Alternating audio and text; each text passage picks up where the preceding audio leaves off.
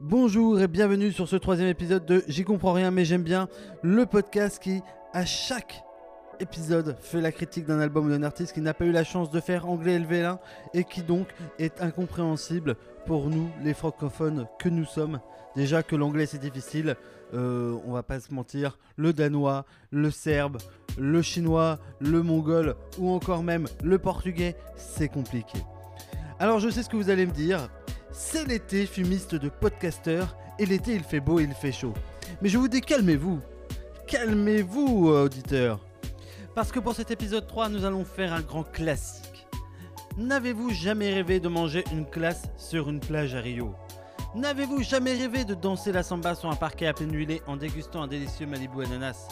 N'avez-vous jamais rêvé de participer à l'assassinat d'un parrain d'un cartel de la drogue dans les favelas de Brasilia? Si à toutes ces questions vous avez répondu oui, eh bien l'album dont nous allons parler a été composé pour vous. Puisque pour cet épisode on va parler de Getz Gilberto, un album que tout le monde connaît car il a inventé la bossa nova et la musique pour les ascenseurs. Alors quand je dis tout le monde connaît, euh, c'est une façon de parler. Parce qu'en réalité, euh, Gilberto fait partie de ces albums dont les personnes font Oh, mais oui, je connais, mais je savais pas que c'était ça. Moi, je sais, moi, je, je, connais les chansons, mais je mets pas les noms dessus. Voilà, c'est exactement ce genre de disque là. Parce qu'en effet, je pense que Get Gilberto, The Girl from Ipanema est peut-être la chanson la plus usitée dans l'histoire du cinéma, sinon, si ce n'est une de celles qui est le plus hésitée, pour exprimer finalement l'amour sensuel, l'amour euh, de l'été, celui qui est doux, celui qui est romantique, celui qui sonne comme un Brésil euh, fantasmé, celui dans lequel on aimerait tous vivre. Donc sur ce, on va se parler donc de Getz Gilberto. On se retrouve tout de suite. Attention, euh, Jean-Mi, lance la musique.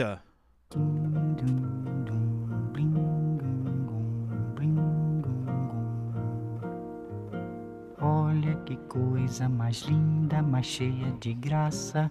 Ela, menina que vem, que passa, num doce balanço, caminho do mar.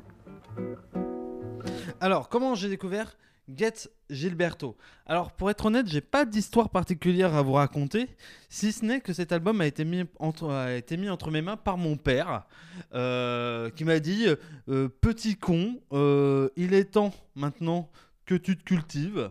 C'est pas ton petit Nirvana et ton petit Offsprings qui va faire ta culture. Bon sang Enfin, c'est de la bouillie tout ça Non, écoute ce disque, c'est le disque fondateur de la bossa nova. Tu vas m'en dire des nouvelles.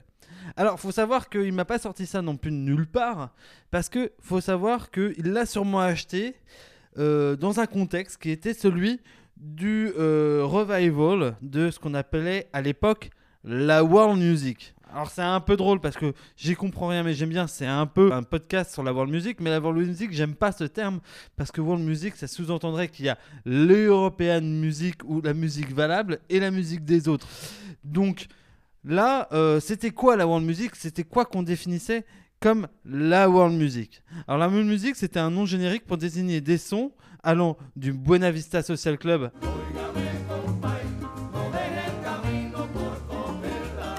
à savoir, euh, si vous connaissez pas, euh, un espèce de compile de musique cubaine euh, qu'on n'écoutait pas à l'époque. euh, pour la simple raison que faut rappeler qu'il y a un petit blocus entre les États-Unis et les, Cuba, ils s'entendent pas trop, et que donc bah, on n'amenait pas trop la musique cubaine sur nos territoires à cause de ça.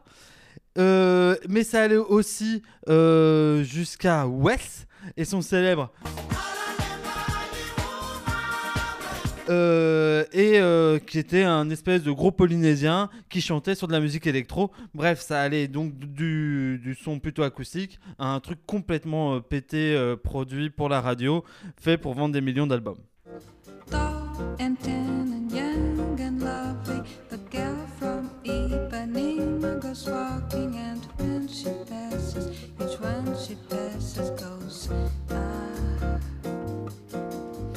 Première fois que j'ai écouté euh, Gilberto, néanmoins, euh, moi je m'étais arrêté à la première chanson, à savoir la chanson iconique à savoir- qui s'appelle The Girl from Ipanema.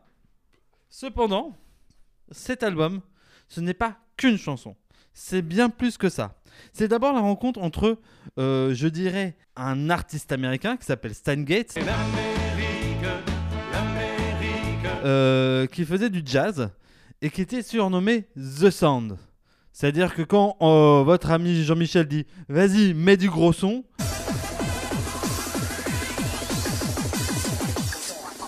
Bah, il veut du Stan Getz qui fait 100 kilos. Je m'excuse pour cette blague, on va passer à la. voilà. Donc, Stan Getz, en fait, il va au Brésil et il rencontre la musique brésilienne et on va dire plutôt un milieu musical brésilien qui, est, qui va de Joao Gilberto, vous noterez mon accent portugais exceptionnel.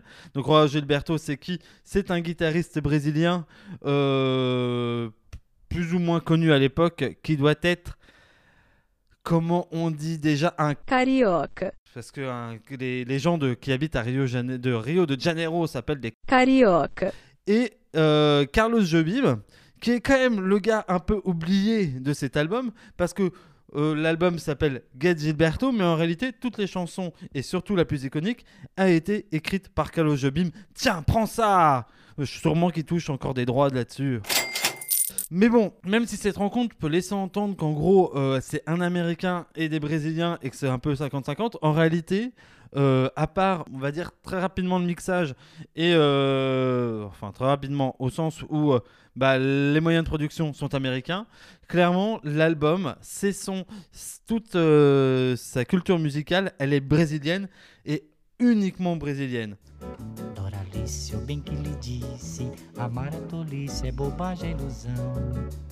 Eu prefiro viver sozinho ao som do lamento do meu. Disse: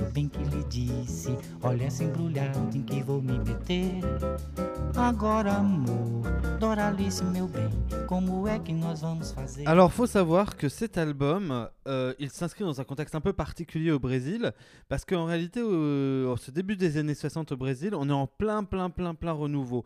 On parle même euh, aujourd'hui d'un âge d'or de la culture brésilienne, au sens où c'est la démocratie, euh, les arts et les lettres, la culture en général est en train de revivre. C'est-à-dire que grosso modo, on a des poètes quand même qui vont euh, collaborer avec la nouvelle vague euh, en France. Et euh, sur le plan musical, c'est clairement un moment d'essor où justement un certain nombre de musiciens vont s'exporter au-delà de la frontière brésilienne. Bon, ceci étant dit, cela ne va pas vraiment durer. Getz Gilberto, ça sort en quoi? En 62 à peu près. Euh, et en 64, blam, c'est terminé. C'est de nouveau la dictature au Brésil. Et là, on dit ferme bien ta gueule, exor culturel. Ferme bien ta gueule, la démocratie. Blam, c'est parti pour 20 ans, 20 ans de dictature. Voilà ce que va manger le Brésil en euh, de 62, euh, 64 à 80 euh, les années 80. Bref, ça calme bien tout le monde. Et euh, finalement, euh, c'est pour ça que la bossa nova qui voulait dire voix nouvelle, finalement au Brésil, c'est déjà terminé.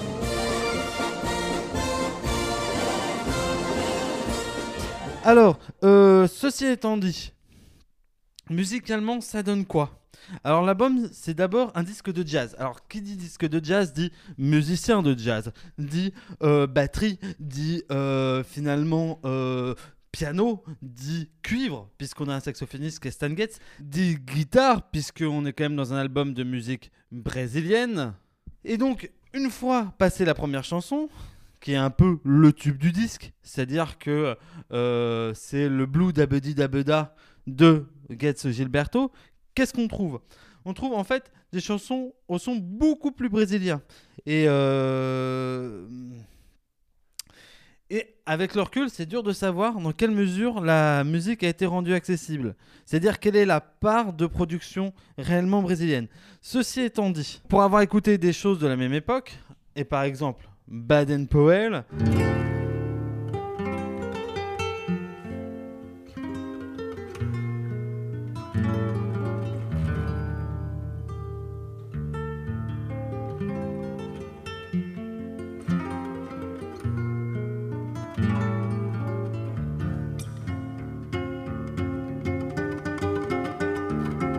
euh, en réalité, euh, la musique euh, de cette époque-là qu'on enregistre, elle est très très aride. Franchement, difficile d'accès parce que souvent c'est qu'un instrument et roule ma poule. Et faut avouer que si t'es pas ultra fan de Jojo dans le métro qui joue pour euh, 5 euros ramassés dans la rame, bah ça va pas t'éclater. Hein. C'est pas super bien produit, hein, on va pas se mentir. Euh, mais est-ce que c'est dû euh, finalement à un manque de moyens ou est-ce que c'est dû à un choix? Moi j'ai tendance à penser que euh, quand tu es musicien au Brésil à l'époque, tu dois pas avoir des studios de fou et justement bah, ça rend le son et le fait que tu n'as pas beaucoup d'instrumentation assez limité. Donc j'ai tendance à dire que ok euh, euh, moyen américain mais totalement son brésilien.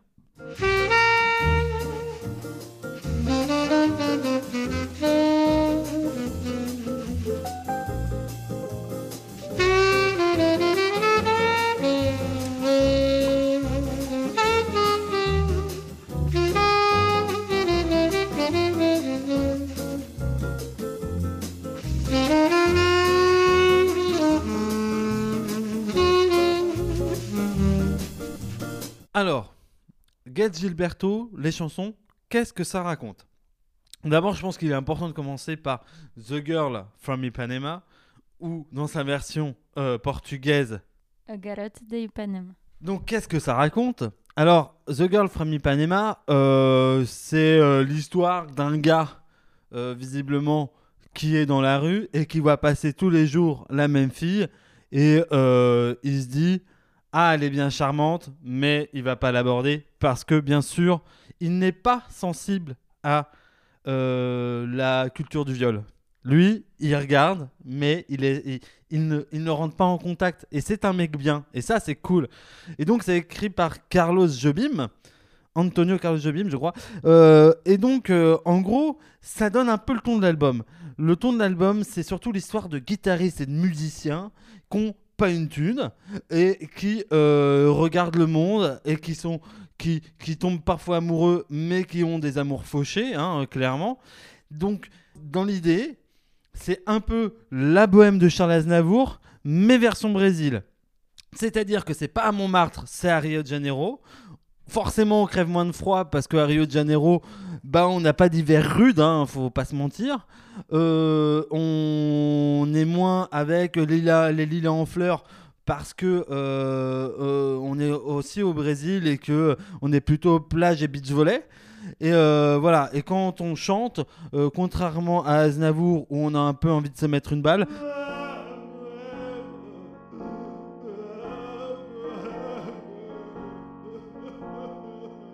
Là, on est quand même plutôt dans l'agréable et on a plutôt envie de siroter un Malibu ananas finalement. Ou comme on dit en portugais, Je sais pas. Só danço samba, só danço samba. Vai, vai, vai, vai, vai. ah, c'est décevant. Só danço samba, só danço samba. Vai. Só danço samba, só danço samba. Boire un Malibu ananas, tu pourrais dire. Beber um Malibu com ananas. On remerciera notre traductrice portugaise. Vai, vai, vai, vai, vai. Só danço samba, só danço samba. Vai. Donc toutes les chansons, elles tournent en fait un peu du côté poète maudit, poète fauché. Et euh, voilà. Et quand on n'est pas là-dedans, on est dans l'amour fou, on est dans tu es belle et ça me suffit. C'est allons monter au Corcovado euh, pour faire une petite randonnée. C'est euh, profitons de la vie et allons à la plage. Enfin, non, en vrai, c'est voilà, c'est très l'amour. C'est si vous voulez quelque chose s'approche des paroles de Gaz Gilberto, euh, c'est typiquement euh, la même chose que les paroles des années yéyé qui sont bizarrement contemporaines et qui donc euh, parlent bah voilà de petites amourettes et euh, de ce qui est possible pas possible enfin bah voilà. Ça reste finalement assez sage et assez calme. Donc Malgré tout, les textes sont un peu à l'image de ce que je fantasmais du disque, à savoir un disque de lover, un disque pour compter fleurette. Et on ne dit pas assez compter fleurette. Euh, je vous conseille de- d'en user et d'en de répandre cette, euh, expression autour de vous.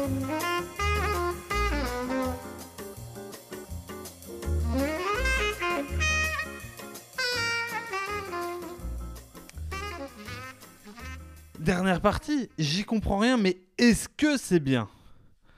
Alors mon avis, c'est que c'est un très bon disque. J'irais même plus qu'un bon disque, c'est un monument de la musique mondiale. C'est simple, si vous n'avez jamais écouté The Girl from Ipanema, franchement, franchement, comment c'est possible? Euh, Allez écouter cette chanson, allez écouter l'album en entier, et dès ceux qui la connaissent, franchement, passez le pas, écoutez le disque en entier. Bien sûr, faites un peu euh, vos élites, c'est-à-dire que achetez-vous une platine euh, vinyle et écoutez-le en vinyle, parce que je pense que c'est la meilleure façon de l'écouter, avec un casque si possible. Voilà. Bon, alors, pour être très honnête, c'est accessible. Déjà, une. Ça, c'est clair que si vous n'aimez pas le jazz, vous pouvez écouter ce disque. Si vous aimez être posé et boire un coup à côté de la piscine, il faut écouter ce disque. Si vous aimez être enfermé chez vous avec une petite bière ou un petit perrier, le casque sur les oreilles, à écouter de la musique qui fait plaisir, il faut écouter ce disque. Bon, par contre, si vous aimez le métal islandais ou la musique électro de Kraftwerk, ce sera peut-être un peu moins votre cam. Mais en vrai, euh, je vous défie de ne pas être touché, de ne pas être posé, de ne pas être, euh, d'avoir les sphincters euh, clairement détendus quand vous écouterez ce disque. Bref, si ce n'est pas le cas, eh ben vous pourrez, vous aurez le droit de me le dire en commentaire, particulièrement si c'est un commentaire 5 étoiles sur iTunes, parce que vraiment, ça me touche encore plus quand vous mettez 5 étoiles derrière et j'ai tendance à les lire. Eh bien, sur ce, j'y comprends rien, mais j'aime bien. Troisième épisode du nom. Eh bien, c'est terminé. On va revenir dans deux semaines, à mon avis, parce que j'y ai longuement réfléchi, pour parler plutôt de musique classique. Nous allons parler opéra et en allemand, parce qu'on a peur de rien. Sur ce, portez-vous bien. À dans deux semaines.